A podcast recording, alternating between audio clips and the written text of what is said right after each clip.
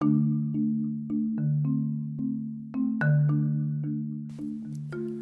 would like to read a verse found in Jeremiah chapter six, and this is early in his ministry when the Lord is using Jeremiah to call Israel, or Judah, the tribe of Judah and Benjamin, back to him and to revival because they have changed and they have completely uh, gone apostate. But he's asking them to return back unto me, giving them an opportunity. And he gives the famous verse in Jeremiah six, verse sixteen, "Thus saith the Lord, stand ye in the ways and see, and ask for the old paths, wherein is the good way, and walk therein, and ye shall find rest for your souls. But they said, we will not walk therein." So he's talking about the old paths. He says, why don't you stand still for a minute and look at where you've gone and how you ended up where you're at. And it's not as good as you think it is. You've come a long way. Well, you come a long way the wrong way. So he says, stop, stand in the way and see, and then look back and ask for the old paths. Lord, let me get back to the old ways, because that's the good way, it says. And walk in that. And if you'll do that, you'll find rest for your souls. And what did they answer? We will not walk therein. We're not going back to the old ways. And that's what happens when people forsake the Lord. Now, it's one thing to never known God, never known the truth, never been taught. It's another to, to have been taught the truth and have known and tasted the heavenly gift of the Holy Spirit, and then turn from that and walk away. It's a horrible abomination to do this to the Lord. Well, the, the the moral or the truth of the day is that the old ways are always better. You know, we find in, in the world, in modern society, they will always say we would never want to go back to the old ways because technology's made life so much better, and experience and education has changed modern society. We would never want to go back to the old paths. Well, in religion and Christianity is what matters to us. The old ways are always better than the new. Nothing good has ever come from this new fangled type of Christianity where a guy can just say, hey, I think I'll start a church and call it whatever, uh, anything. It doesn't matter. Covenant church, and he has no doctrinal affiliations. He has no real foundation for doing what he's doing. And he starts a church and goes out there and he has a modern, new evangelical type of, uh, and it's a mix of a bunch of different doctrines. And there's no soundness to it, but yet they're walking and people are following that. And then they're wondering, why are there so much going on wrong? Why is there so many divorces? Why have our families fallen apart?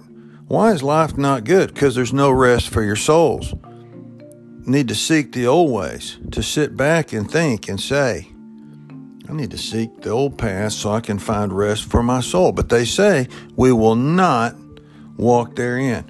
Average Christian today, you might have gone off into uh, a casual type of lifestyle. Casual towards God, you might have left the old paths and you're not finding rest. And for some reason, people keep walking that path and they don't find rest. And God says, why don't you stop for a minute and think? Life was better back when I was on the old path of truth, following the way. I will return to that old way and get into the old path once again. And I'm not going to listen to all these new modern techniques, and, and I'm not going to listen to the world tell me how to live my life or or how to raise my family and have the values that they have. I'm not going to let the world change my thinking their way, this new modern uh, globalistic type of mentality that people are having of tolerance and acceptance, and it's completely contrary to the Bible. I'm not going to have that. I'm going back to the old paths. What we really need is some people who'll say, I'm going to be old-fashioned. You can call me old-fashioned all day long. It's a compliment. You can tell me I got left behind. It's a compliment. I'm archaic. Thank you for that. You're way out of date. Boy, I appreciate that. You know, you're you you're on a wholly different path than the rest of us. Th- I know, and I thank God for that one, because I'm what we need, old-fashioned Christianity. That's what we need. We need some old-fashioned Christians who will stick with the stuff and stay in the old path and find true rest. And that what it does, it makes God very, very happy. Kind of reminds me of that song, um, Old-Fashioned Christians.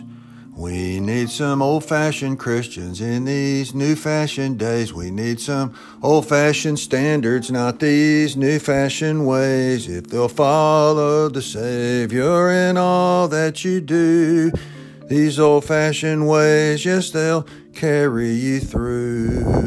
It's what we need. And then he says to the men of the family, now, men, you can have victory. You can have a new life today. Go gather mom and kids and tell them you have something to say. I haven't been the dad God wants me to be. From now on, we're following the B I B L E. Now we're cleaning house today, starting with the T V. Boy, go get all your old C Ds, bring them all into me. Girls, fetch your britches, mom, bring some matches too. We're going to haul them outside and we'll burn them through and through. We need some old-fashioned Christians in these new-fashioned days. We need some old-fashioned standards, not these new-fashioned ways. Just follow the Savior in all that you do, and these old-fashioned ways, yes, they'll carry you through. I can't believe I remembered all that. Anyway, carry you through to what? To rest. To pleasing God. You return to the old paths. Thank you for listening today. Think on these things.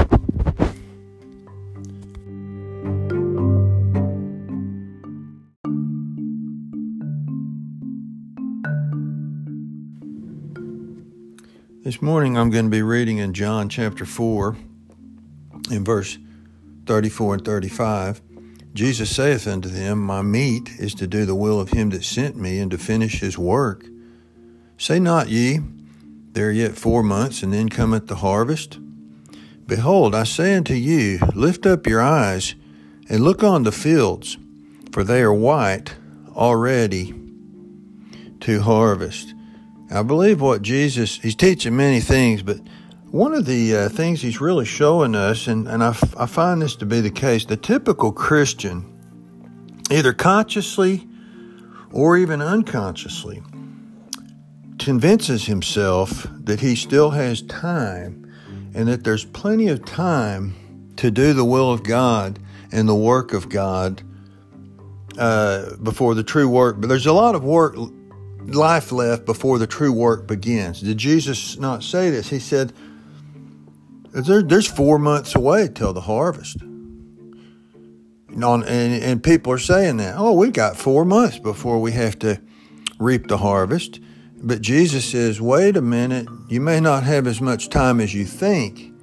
He said, you better look up there and look at the fields, because they're ready and they're white already unto harvest. So rather than a Christian telling himself, I had plenty of time before the true work begins, he needs to look at it the way Jesus showed it and said it. No, it's almost at an end.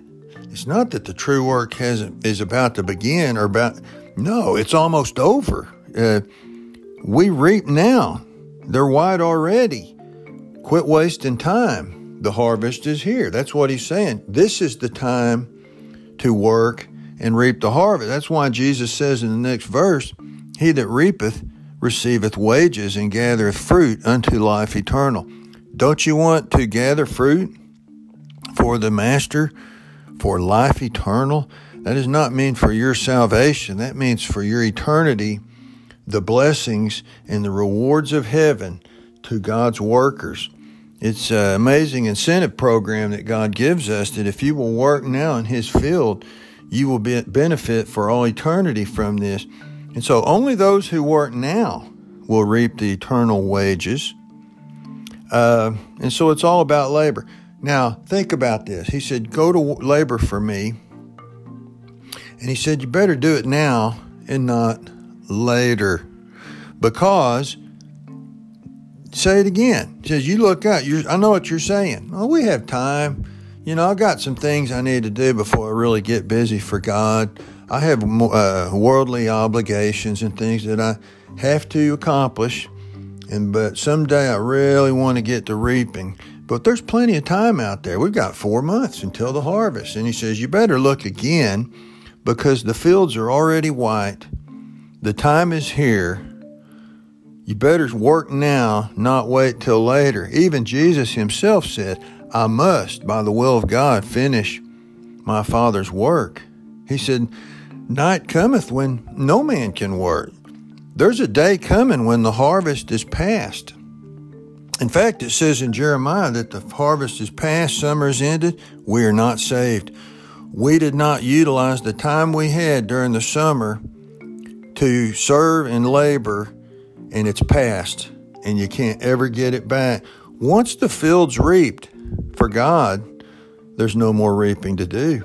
We will all go to our eternal home, and we will have amazing uh, heaven, of course, before us, but we're to reap now. So I'll say it one more time. Do you have time? Well, yes, we have time, but Jesus said, even himself, I must finish the work before time runs out.